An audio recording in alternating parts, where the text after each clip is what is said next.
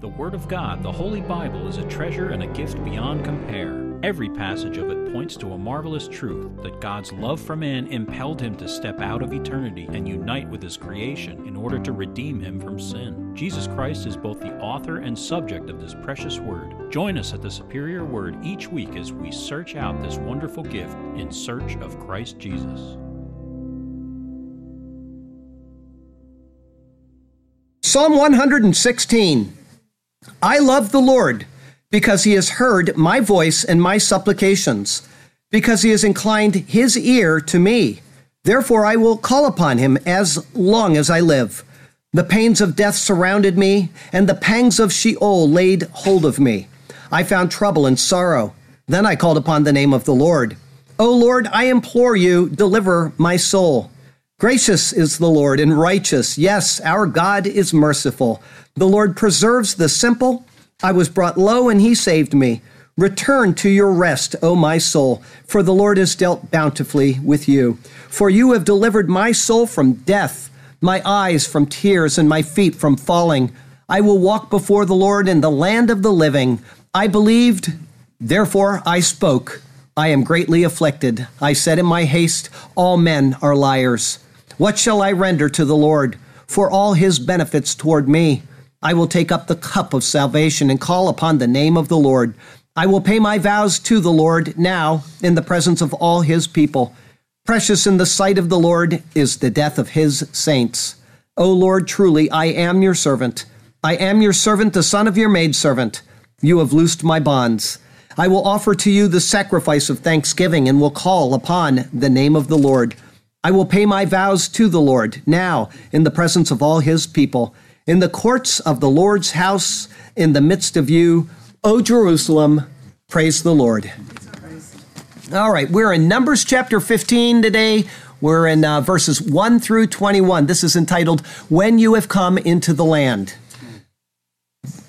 Verse 1 And the Lord spoke to Moses, saying, Speak to the children of Israel and say to them, When you have come into the land you are to inhabit, which I am giving to you, and you make an offering by fire to the Lord, a burnt offering or a sacrifice, to fulfill a vow or as a freewill offering in your appointed feasts, to make a sweet aroma to the Lord from the herd or the flock, then he who presents his offering to the Lord shall bring a grain offering of one tenth of an ephah of fine flour mixed with one fourth of a hin of oil and one fourth of a hin of wine as a drink offering you shall prepare with the burnt offering or the sacrifice for each lamb. Or for a ram you shall prepare as a grain offering two tenths of an ephah of fine flour mixed with one third of a hin of oil. And as a drink offering you shall offer one third of a hin of wine as a sweet aroma to the Lord. And when you prepare a young bull as a burnt offering, or as a sacrifice to fulfill a vow, or as a peace offering to the Lord, then shall be offered with the young bull a grain offering of three tenths of an ephah of fine flour mixed with a half hin of oil. And you shall bring as the drink offering half a hin of wine as an offering made by fire, a sweet aroma to the Lord. Thus it shall be done for each young bull, for each ram, or for each lamb or young goat. According to the number that you prepare, so you shall do with everyone according to their number. All who are native born shall do these things in this manner, in presenting an offering made by fire, a sweet aroma to the Lord. And if a stranger dwells with you, or whoever is among you throughout your generations, and would present an offering made by fire, a sweet aroma to the Lord, just as you do, so shall he do. One ordinance shall be for you of the assembly, and for the stranger who dwells with you, an ordinance forever throughout your generations, as you are so shall the stranger be before the Lord.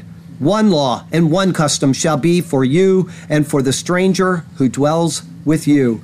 Again, the Lord spoke to Moses, saying, Speak to the children of Israel, and say to them, When you come into the land to which I bring you, then it shall be, when you eat of the bread of the land, that you shall offer up a heave offering to the Lord. You shall offer up a cake of the first of your ground meal as a heave offering. As a heave offering of the threshing floor, so shall you offer it. Of the first of your ground meal, you shall give to the Lord a heave offering throughout your generations. In their commentary on these two short sections that we're going to look at today, the pulpit commentary says the two enactments have the same supplemental and, humanly speaking, trivial character. In other words, they simply fill in supplementary information from other passages already given, mostly from Leviticus. They then mention their trivial character, but qualify that with the parenthetical and otherwise unexplained words, humanly speaking. Are the words trivial? Before beginning, would anyone like to present their thoughts on what we just read and analyze them up here for me? Uh-uh. No. Okay. Unless you cheated by reading the sermon in advance, the verses do seem repetitive in nature. We've seen these concepts introduced elsewhere, and we've probably forgotten most of what we learned. That's okay. Our minds were molded to know that what it was, it was of value in those passages, and we can go back and review any time that we wish. But for now, we can simply consider what the book of Hebrews says about the things of the law. In Hebrews 9, verse 9, the author says of the topic of the first tabernacle and its associated rites and rituals that it was symbolic for the present time. There, the word he uses, which is translated as symbolic, is parabole. It is the same word translated as parable in the Gospels. The author is saying that the things of the Old Covenant, such as the layout, structure, and materials of the sanctuary, all of the rites associated with that sanctuary and even the days associated with those rites, such as the Day of Atonement, were teaching aids and living lessons which only figuratively pointed to what Christ would do. The people of Israel were living out a 1500 year long parable every time they interacted with these priestly things. And that's why I'm so adamant about telling you that the law of Moses is done. It is fulfilled. It is complete. It says it very clearly three times in the book of Hebrews and implicitly at least a dozen, where it says it is annulled, it is set aside, and it is obsolete. Paul in the book of Colossians says that it is nailed to the cross. It is over. So when people say, oh, the fall feasts of Israel are still yet to be observed, they are actually committing a heresy because they're saying that Christ did not fulfill this law which he fulfilled. If he didn't fulfill it, then we've got the wrong Messiah. Okay? So please understand that. If we hold fast to, seek to understand, and repeat the parables that Jesus spoke and the parables that he lived out, doesn't it make sense that we should seek to understand the parables that point to that same wonderful Lord? Our text verse comes from Matthew 13, it's verses 34 and 35. All these things Jesus spoke to the multitude in parables, and without a parable he did not speak to them, that it might be fulfilled which was spoken by the prophet, saying, I will open my mouth in parables. I will utter things kept secret from the foundation of the world.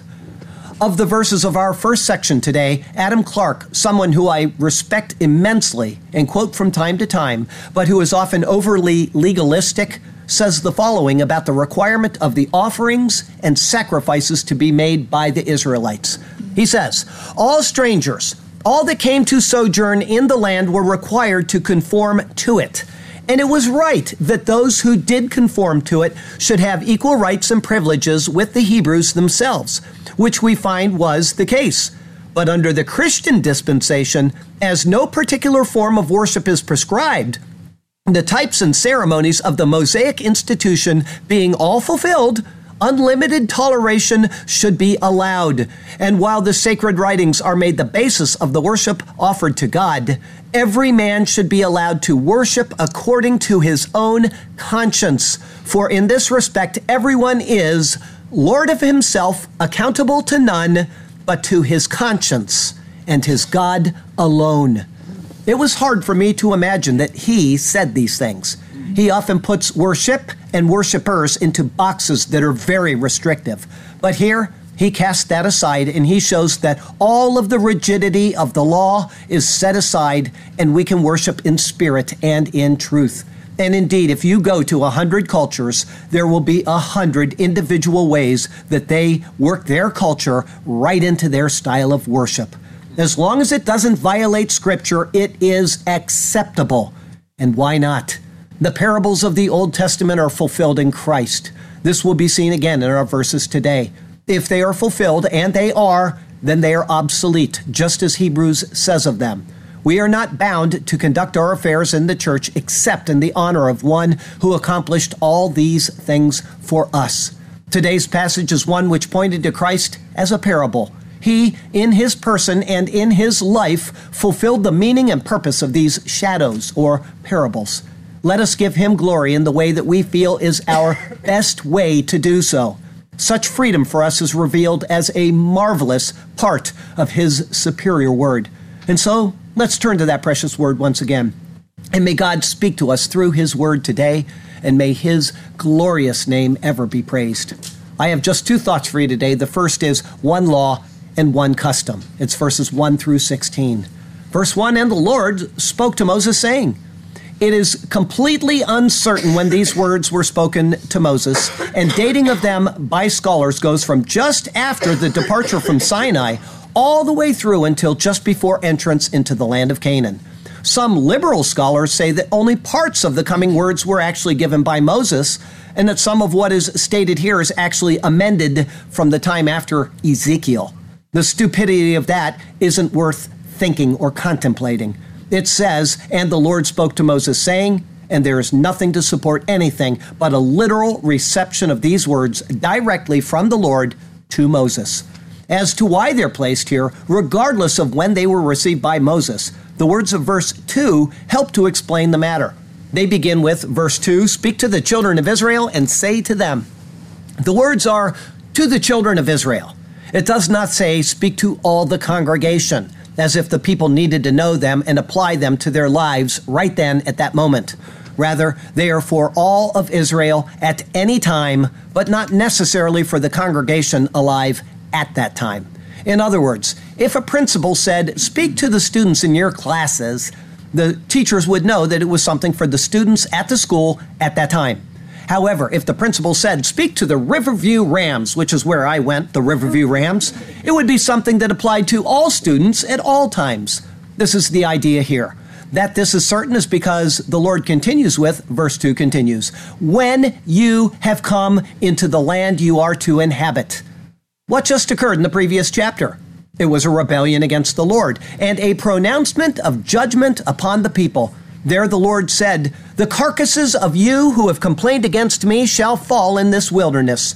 All of you who are numbered, according to your entire number from 20 years old and above, except for Caleb the son of Jephunneh and Joshua the son of Nun, you shall by no means enter the land which I swore I would make you dwell in. But your little ones, whom you said would be victims, I will bring in, and they shall know the land which you have despised. But as for you, your carcasses shall fall in this wilderness, and your sons shall be shepherds in the wilderness forty years, and bear the brunt of your infidelity until your carcasses are consumed in the wilderness. The Lord judged, the Lord convicted, and the Lord sentenced. The generation of those 20 and above would not come into the land of Canaan. However, those 19 and below, along with Caleb and Joshua, would enter according to the promise of the Lord. It is a certainty that Israel is not wholly rejected. And the words here are to provide assurance that what is to be mandated will be possible. The things mandated require possession and cultivation of the land. They cannot be accomplished while dwelling in the wilderness.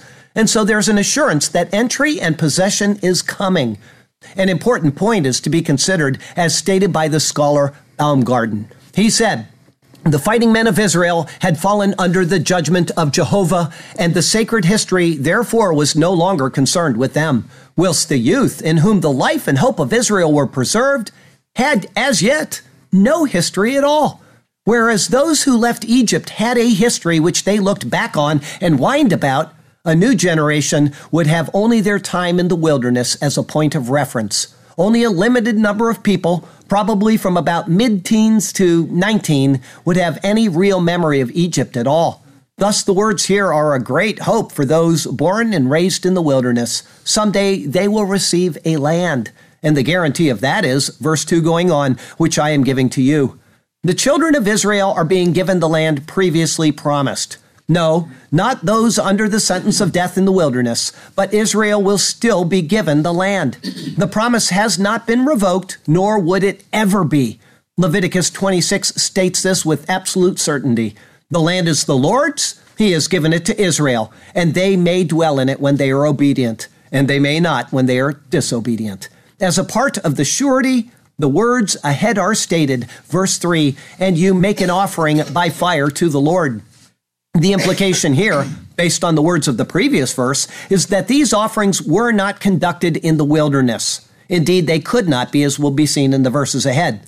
An offering made by fire signifies an offering that is burnt in part or in whole upon the altar.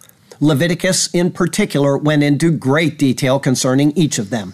These continued to be defined by saying, verse 3 continues, a burnt offering or a sacrifice.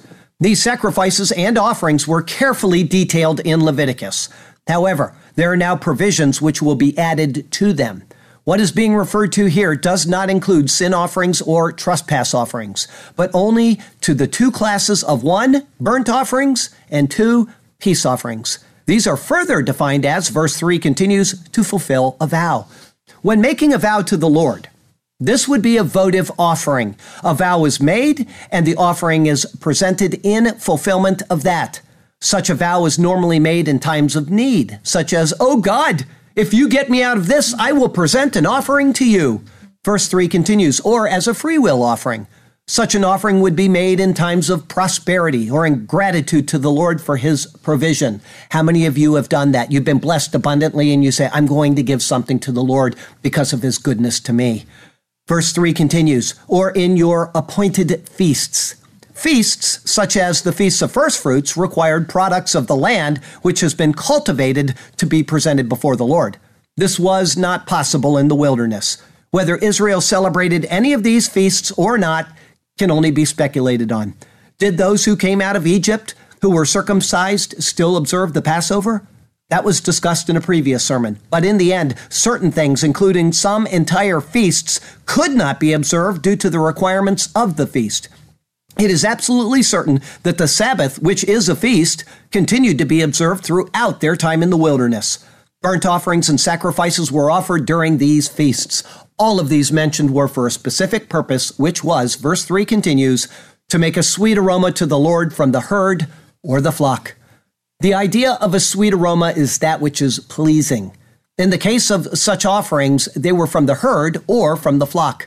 They were clean animals, each of which pictures Christ in one way or another, as has been seen and as will be partially redescribed as we go along in today's passage. Verse 4 Then he who presents his offering to the Lord shall bring a grain offering of one tenth of an ephah of fine flour mixed with one fourth of a hin of oil.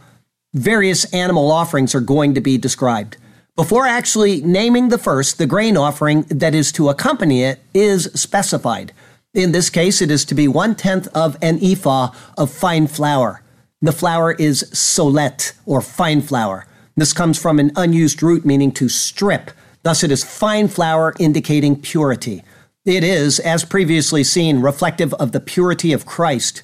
This was to be mixed with one fourth of a hin of oil. The ephah is a dry measure, the hin is a liquid measure.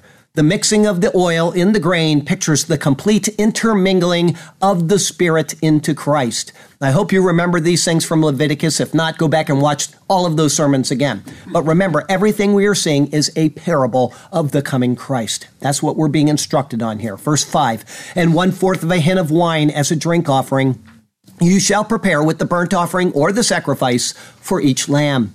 Along with the grain offering, there is also to be a drink offering of one fourth of a hin of wine. The nesek or drink offering comes from a word meaning to cover. The idea is that when the drink offering is poured out, it will cover that onto which it is poured. The drink offering is of yayin or wine. As a review, in the Bible, wine symbolizes the merging together of a cultural expression or cultural expressions into a result. The thing that ought to happen can happen, symbolized by the wine. In the drink offering, it signifies rest and celebration. A drink offering is only offered after entry into the land of promise. It is a land of defeated enemies. Thus, it is a land of rest. Only when rest is provided would the Lord accept the wine libations. And so, during the time in the wilderness, they were not offered. Further, a drink offering is poured out in its entirety to the Lord. No part of it was drunk by the priest or the people. This signifies that the people were partially excluded from the full blessings of the Lord while still under the law of Moses. This is what Jesus was referring to in Matthew. He said this, Nor do they put new wine into old wineskins, or else the wineskins break. The wine is spilled, and the wineskins are ruined. But they put new wine into new wineskins, and both are preserved. Jesus was speaking of the law and grace. The new wine is the new dispensation of grace to come. The old wine was the dispensation of the law. If one were to introduce the new concept into the old, it wouldn't work because the two are incompatible. Only if one put new wine into the new wineskins and received the new wine would the mind be changed. Only in Christ does man truly enter into God's victory and rest. This is why Paul could say in Philippians 2, Yes, and if I am being poured out as a drink offering on the sacrifice and service of your faith, I am glad and rejoice with you all. For the same reason, you also be glad and rejoice with me. Paul's labors in the vineyard anticipated his victory and rest in Christ. This is made all the more evident to his words to Timothy. He said, For I am already being poured out as a drink offering, and the time of my departure is at hand. I have fought the good fight. I have finished the race. I have kept the faith. Finally, there is laid up for me the crown of righteousness, which the Lord, the righteous judge, will give to me on that day. And not to me only, but also to all who have loved his appearing. Does everybody here love the thought of the appearing of Jesus Christ? If you're more concerned about somebody's coming wedding or your granddaughter being born or anything above the coming of Jesus Christ, I have to tell you that your priorities are out of whack. He is the source of all things, and therefore all good things are found in him. There's nothing here, nothing that is worth waiting to see the face of Jesus Christ. Absolutely nothing. Finally, in this verse, it specifies these for a lamb. The word is kebes, it means to dominate. It pictures Christ who dominated over sin and the law for his people. Verse 6 Or for a ram, you shall prepare as a grain offering two tenths of an ephah of fine flour mixed with one third of a hin of oil. Next is specified an ayil or ram. Ayil indicates strength. It pictures that Christ's strength was expended in the accomplishment of his work. It reflects his total commitment when he offered all of his natural strength to his Father. He is fully sufficient to redeem. The grain offering is larger now because the animal is also larger. There's a proportional increase with each larger animal. Instead of one tenth and a fourth, it is now two tenths and a third. And, verse 7, and as a drink offering, you shall offer one third of a hin of wine as a sweet aroma to the Lord. Instead of one fourth, it is now one third. Once again, there is an increase in offering based on the increase in size of the animal. The wording here, though, could be better. By saying, as a sweet aroma to the Lord, it seems as if the wine is that sweet aroma. Rather, it is the entire offering of verses 6 and 7. A period instead of a comma would help, or a short paraphrase explaining this could also be of help. Next is an even larger and more expensive animal. Verse 8 And when you prepare a young bull, as a burnt offering, or as a sacrifice to fulfill a vow, or as a peace offering to the Lord, the third animal specified is Ben Bakar, or son of an ox. The word is from the verb bakar, which means to inquire or to seek out. Christ seeks out those he redeems, just as the Lord is said to seek out his sheep in the book of Ezekiel, chapter 34. In this verse, the Lord re-specifies the purposes as a burnt offering, or as a sacrifice to fulfill a vow, or as a peace offering to the Lord. In such cases, verse 9, then shall be offered with the young bull a grain offering of three tenths of an ephah of fine flour mixed with a half a hin of oil. With this larger animal, another increase is made three tenths for a grain offering and a half a hin of oil mixed into it. Also, verse 10 And you shall bring as the drink offering a half a hin of wine as an offering made by fire, a sweet aroma to the Lord. Like the first two instances, the size of the drink offering is the same as the amount of oil added to the grain offering. This one goes from one third for the ram to one half for the bull. Also, the same issue of verse 7 is repeated here. The sweet aroma to the Lord is the entire offering, not just the drink offering of this verse. Clarification is needed to avoid confusion.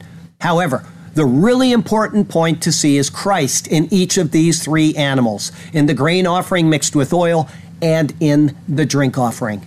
Regardless as to the wealth of the owner or the intent of the offerer, the same picture is seen in these additions to each offering. Although the aspect of the work of Christ differs in each animal. And why is that? It's because of what we talked about in the book of Leviticus. Each animal is specified to show something about Christ, and that was detailed in that book. As a curiosity for those who like such things, and which is missed in many translations. Verse 8 says, When you prepare in the second person singular. Verse 9 then says, Then he shall offer in the third person singular. And then verse 10 says, And you shall bring in the second person singular again. Of this, Keil notes, he says, It is certainly striking and unusual, but not so offensive as to render it necessary to alter it. He says it as if it were any weirder, one would be compelled to change the text to help things out. The pulpit commentary says this about it The rapid interchange of the second and third persons in these verses is awkward and perplexing. No doubt it is due to some sufficiently simple cause in the inditing of the original record, but we are not in position even to guess at its nature. Meanwhile, the broken construction remains a witness to the faithfulness with which the record has been handed down. In other words, there is this very hard to understand change in the person from second person to third person to second person. And they say that shows the nature of the Hebrew people, that even though they didn't understand why this was in there, they still faithfully recorded it in that manner instead of changing it or amending it or even putting a comment on it as to what they thought it might have to do with. They simply were faithful to bring God's word down to us in the form that we have today. Nobody else that I found even commented on this change. But I got to tell you what, it doesn't seem so perplexing to me. There are things the priest does, and there are things expected of the offerer in the process. If one looks at these things in the light of Jesus Christ, God prepares a body in Christ. That's recorded in Hebrews 10, verse 5. Christ offers himself to God. That is Hebrews 10, verse 7. And God brings about the intended effect in Christ. Hebrews 2, verse 17. And so it resolves exactly what they say we can't know what this means. The Lord is simply instructing us as if He were showing Moses and Israel what would occur in Jesus Christ. It is a treasure tucked away in the detail. Verse 11 Thus it shall be done for each young bull, for each ram, or for each lamb or young goat. How do we know that's pointing to Christ? Is because of exactly what I just said. We have the three animals, all prefiguring different aspects of Christ's work. The second, third, second will apply to all of those offerings, and they all only point to Jesus Christ. And therefore, that is what is going on. Although this is an explanatory verse here, verse 11, concerning the offerings, that each type of animal is to be accompanied with the corresponding size of grain and drink offering, the verse adds in the ez, or young goat, not previously mentioned. That would be in the place of the lamb mentioned in verse 5. The word ez comes from azaz, meaning to prevail. It again looks to the work of Jesus Christ, who prevailed in his ministry, accomplishing all that was set before him to redeem man. Verse 12 According to the number that you prepare, so shall you do with everyone according to their number. This verse is similar to verse 11, but it is dealing with the number of offerings, not the types. In other words, if one gives 10 young bulls, then for every animal offered, a corresponding offering of grain and drink offerings were to be made according to that type of individual animal. One could not offer 10 bulls and give just one grain and drink offering for all 10. No way, Jose.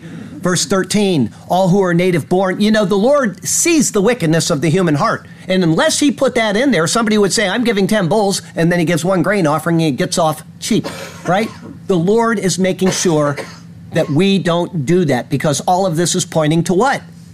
To, that's right, to Jesus. Verse 13, all who are native born shall do these things in this manner, in presenting an offering made by fire, a sweet aroma to the Lord. Kal ha ezrach, all the natives. The word comes from zarach, signifying to irradiate or shoot forth beams from a source. It thus is referring to any who are native Israelites because they shoot forth from the land. If they made such offerings, they were required when presenting these offerings to ensure that they brought the specified grain and drink offerings. Only together were they then truly considered a sweet aroma to the Lord. The typology of Christ and of what God would do in Christ was to be maintained at all times. But this went beyond Israel to those who had joined themselves to Israel in these sacrifices and offerings. Verse 14 And if a stranger dwells with you, or whoever is among you throughout your generations, and would present an offering made by fire, a sweet aroma to the Lord, just as you do, so shall he do. Two classes of people are mentioned here. One is the ger, or sojourner, who is sojourning among the Israelites. The word comes from a root signifying to turn aside from the road, as in for lodging or for any other purpose. It is a person who has come among the people and stayed. The other is whoever. If he happens to be among the Israelites, it applies to him. It is basically an all inclusive statement concerning any and all who desire to make an offering to the Lord. None were forbidden, and all were required to do as Israel did. It demonstrates an exclusivity before God who can only be approached or pleased through one means in these things. But at the same time, any and all, whether Jew or Gentile, could in fact approach through that means. As long as the typology of Christ is maintained, all who desired to come could come. It bears the same spirit as the words of Revelation 22, verse 17. And the Spirit and the bride say, Come, and let him who hears say, Come, and let him who thirsts come. Whoever desires, let him take the water of life freely. Yes, all could offer, but there is only one proper and acceptable way to do so. That is again reflected in the next words. Verse 15. One ordinance shall be for you of the assembly and for the stranger who dwells with you. Hakahal huka achat. The assembly ordinance one. That's it. The Lord says it pertains to Israel and it pertains to the sojourner who is sojourning among them as a single assembly ordinance. There is an inclusivity and there is an exclusivity working out at the same time. It is exactly what the New Testament reveals concerning our relationship with God. There is no sacrifice or offering acceptable to God apart from Jesus Christ, either by Jew or by Gentile. And there is no person, either Jew or Gentile, whose offering is not accepted by God when that offering is Christ. And this will never change. Verse 15 continues, an ordinance forever throughout your generations. Chukat olam ledorotechem, ordinance forever throughout your generations. First is the reality of the covenant being spoken of.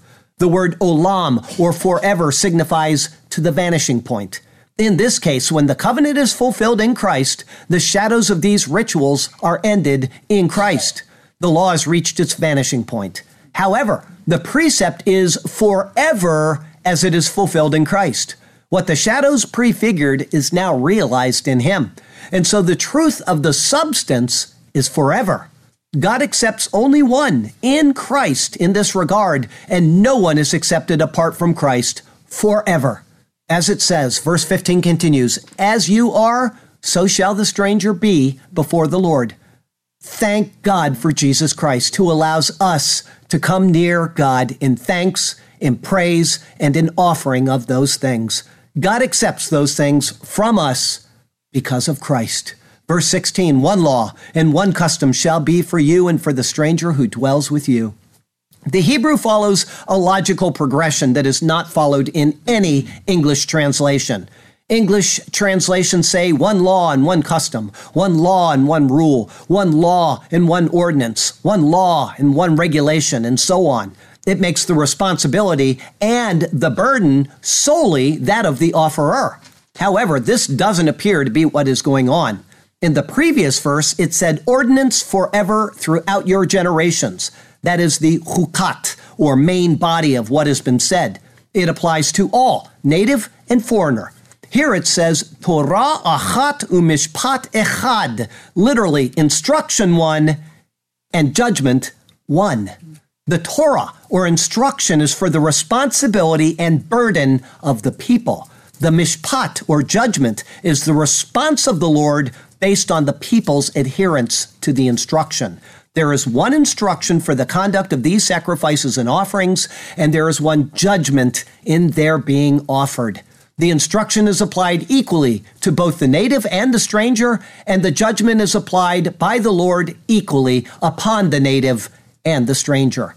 It is an obvious and clear reference to all coming solely through Christ and God judging all solely on their adherence to Christ. It is Christ, all Christ, and only Christ for all. For the first time in this chapter, one scholar, John Gill, who lived in the 1700s, also sees a hint of Christ here. When I read his words, I put my thumbs up and I had to say out loud, Good job, John. the entire passage is looked to him, and I'm glad he began to realize this. He said, It is for Israelites and proselytes which is said to invite and encourage the latter, and may have a distant view to the calling of the Gentiles in gospel times, when there should be no difference between Jews and Gentiles called by grace in matters of religion, but would be one in Christ. And then he cites Galatians 3, verse 28. What he cited is exactly what this passage is intended to show. And before I read you Galatians 3:28, I want to tell you that Doug, who is a mind reader, he reads my mind every time I type a sermon he is there in Ireland getting ready to paint a painting for today's sermon so that we can post it as our thumbnail on YouTube. And what did he post it from? Galatians 3, verse 28. That guy is astonishing. He is a theologian in his own right. I don't know why he didn't do that instead of whatever he did with most of his life. He was in the service and in all these other things, but that guy knows his theology. Here's what it says in Galatians 3:28. There is neither Jew nor Greek, there is neither slave nor free, there is neither male nor female, for you are all one in Christ Jesus. The very size of the animals and the proportions of grain and drink offerings prescribed reveal this as well. Paul's writings show that there are no distinctions in Christ. One can be rich or poor, slave or free, male or female, Jew or Gentile, strong or weak, or any other such distinction, and yet be found to have no difference in value when in Christ. An offering to God, an offering for peace one which signifies fellowship, so sweet. It stems from our daily trod, and in Christ it shall never cease, because in him our fellowship is complete. Cleanse us in our inward parts, lead us in your peace. May we join together with you, O precious Lord. Purify our minds and hearts. May this joy never cease. Through Christ may we always be in one accord. Thank you for the cross from whence atonement came. Upon that offering, we can now add an offering of peace. Together they point to the same great name.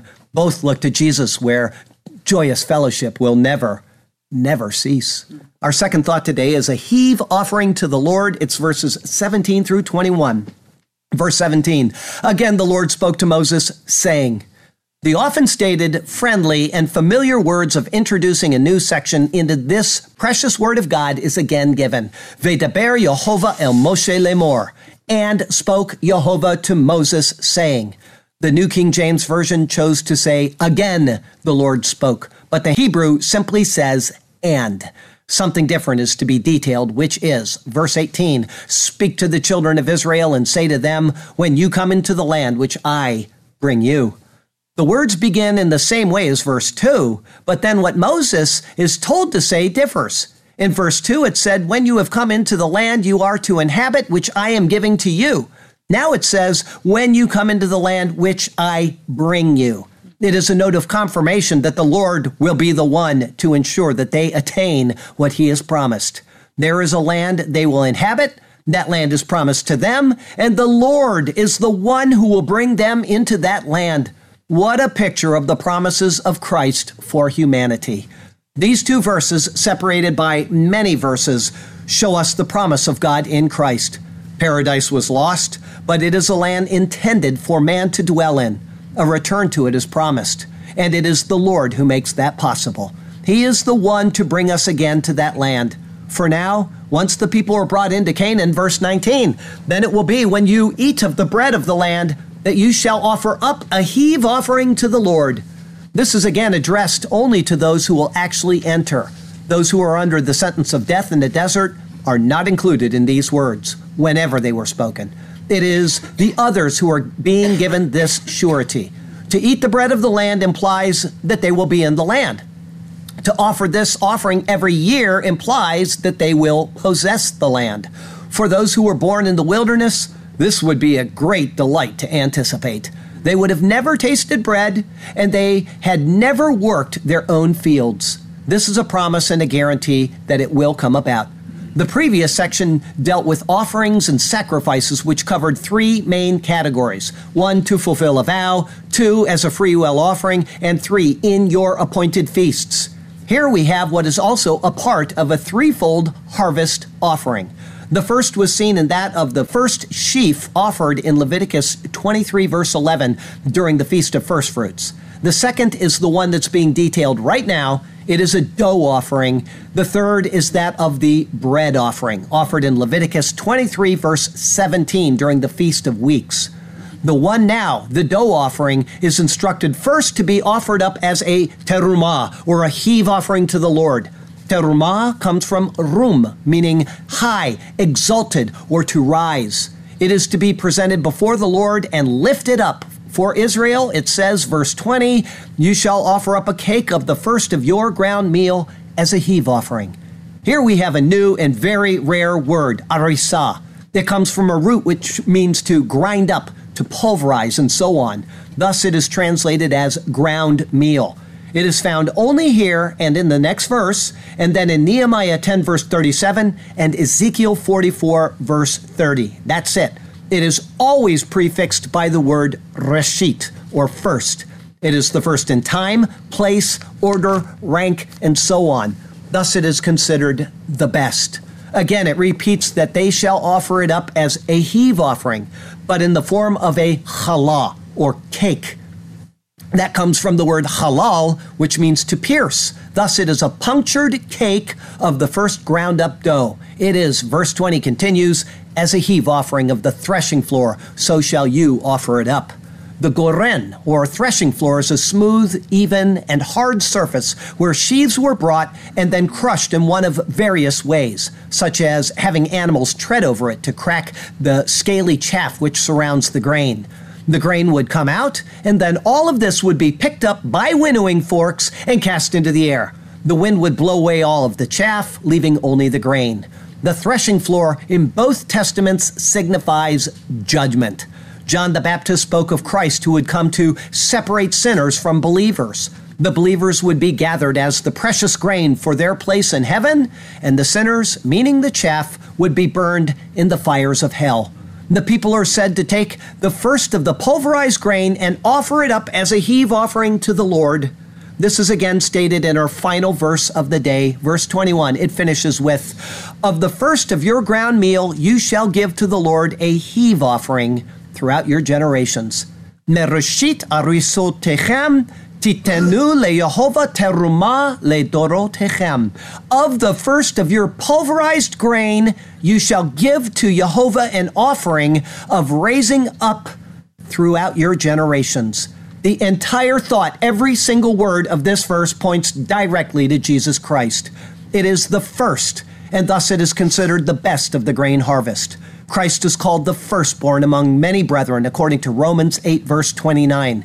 The grain is crushed Christ is said to have been crushed in Isaiah 53, verse 5, for our iniquities. It is a cake of challah, or bread which is pierced. Christ, our bread of life, is said to have been pierced in Psalm 22, verse 16, and Isaiah 12, verse 10, and which is confirmed in John 19, verse 31.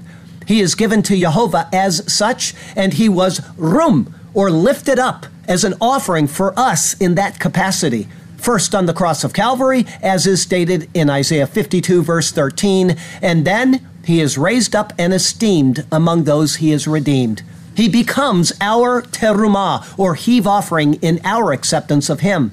And this is an offering of the threshing floor, the place of judgment, where sinners are separated from those who believe. As I mentioned in our introduction, the pulpit commentary said of the two sections of these 21 verses, the two enactments have the same supplemental and, humanly speaking, trivial character. It is so very good that they qualified their thought with the words, humanly speaking. There is nothing trivial at all in the verses that we have read. On the surface, they seem as such, and they are held in low esteem by most. Read maybe once and never again, or they are quickly passed over by those who read them each time they go through the Bible. But there's nothing trivial about them. In one sermon of 21 verses, there have been several dozen, if not more, pictures of Christ. We have been given secrets in living parables of those who for 1500 years made their offerings to the Lord in anticipation of the coming of the Lord, who would then be the very fulfillment of what these offerings pictured. Trivial? Not in the slightest. Without the fulfillment of what these things picture, there would only be certain anticipation of death followed by eternal separation from God. As He is the source of all that is good, it means an eternity of nothing which is good. What a great and marvelous Creator who has so lovingly fashioned redemptive history that we can find His Son in a thousand ways before we even get to the story of His coming. This so that we can be assured that at His coming, the very thing that would bring about the pictures were meant for us to see grace, mercy, restoration, future hope, and certain glorification. Going through today's verses would have been a ton easier on me if I had simply spent an hour typing up a fun life application sermon about something irrelevant to the text. You would have gone home uplifted, encouraged, and not the least bit edified about the surety that you need when times get rough but in knowing the details about Christ, tucked away in every word and every thought, the promises which are given after Christ's coming are all the more certain to us. Be confident of this, and be confident that your reliance on the grace of Jesus Christ for your hope of future glory is absolutely assured. And if you've never called on Jesus Christ as your Lord and Savior, you don't have that assurance. As I just said, these things all point to Christ. So when he came, we can go back and we can look at these things and we can say, I am certain that this is picturing Jesus Christ. So we don't have any doubt about it. We know that he is the Messiah, right? Now, the Hebrew people have rejected that. They don't study in light of Christ, and so none of this makes any sense. Read Hebrew commentaries, and they'll say, This doesn't make any sense. But when you put it in the light of Christ, it all makes sense. Okay, so now you understand that. This is picturing Jesus. So we have a sure hope in Jesus. But what does Jesus promise us? not a Maserati. I'm not talking about that. Okay? Go over to Joel Osteen's church and you'll hear that. I'm talking about what does Jesus Christ promise us? He promises us something ahead.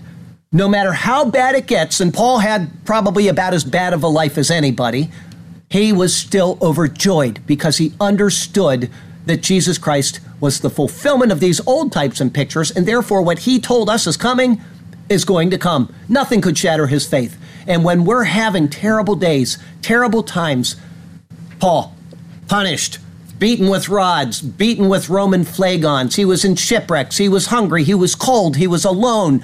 His friends abandoned him. Go on and on and on reading about what Paul went through, and he never loses his hope. And that's what we need to have as well, so that when we know that this is speaking of Jesus and we're sure that he's the Messiah, we can also have the confidence that what he has promised will come about. Please call on Jesus. Understand that we have the surest word of all. There's nothing missing. Even when we come to these odd passages that go from second person to third person, you think, what is that all about? It's about Jesus. We have the confidence in God because we have the confidence in Christ. I know that times are tough for some people here. I know that from a thousand emails and from phone calls and from tears. We've got Mr. Magnuson's wife is in the, the hospital right now and she's old, right? I mean, she's not a, a young spring chicken, and we don't know what's going to happen. And when you're old, your your system is already compromised, and so we need to understand that bad things might happen. But we would pray that's not the case. We've got Jim's daughter who's in the hospital, and she's gone through something where she, if they did not give her two units of blood, she would not have lived. So thank God that we're in this time when we can do those things and we can be thankful and praise the Lord for those things. This is what this, believe it or not, this obscure passage that nobody wants to read and they just get through as quickly as possible is showing us exactly what I'm talking to you about right now. Surety in Christ. That's what this should tell all of you. So if you haven't called on Jesus, today is the day to do it because he will give you that surety that you lack at this point in your life. Our closing verse comes from Romans 8, it's verses 31 and 32. What then shall we say to these things? Here it goes. If God is for us, who can be against us? He who did not spare his own son, but delivered him up for us all, our room, our teruma, our sacrifice of lifting, how shall he not with him also freely give us all things? Isn't that wonderful? Isn't that marvelous? Next week, Numbers 15, 22 through 41. To these things you should be conforming. It's entitled Remembering and Performing. That'll be our 29th number sermon. And I'll tell you that the Lord has you exactly where He wants you. He has a good plan and a purpose for you. It may seem at times as if you are lost in a desert, wandering aimlessly, but the Lord is there. He's carefully leading you to the land of promise. And so follow Him and trust Him, and He will do marvelous things for you and through you, okay? Poem, and we'll be done. When you have come into the land, and the Lord spoke to Moses, saying, These are the words he was to him then relaying. Speak to the children of Israel and say to them, When you have come into the land you are to inhabit and which I am giving you, please then you are to understand.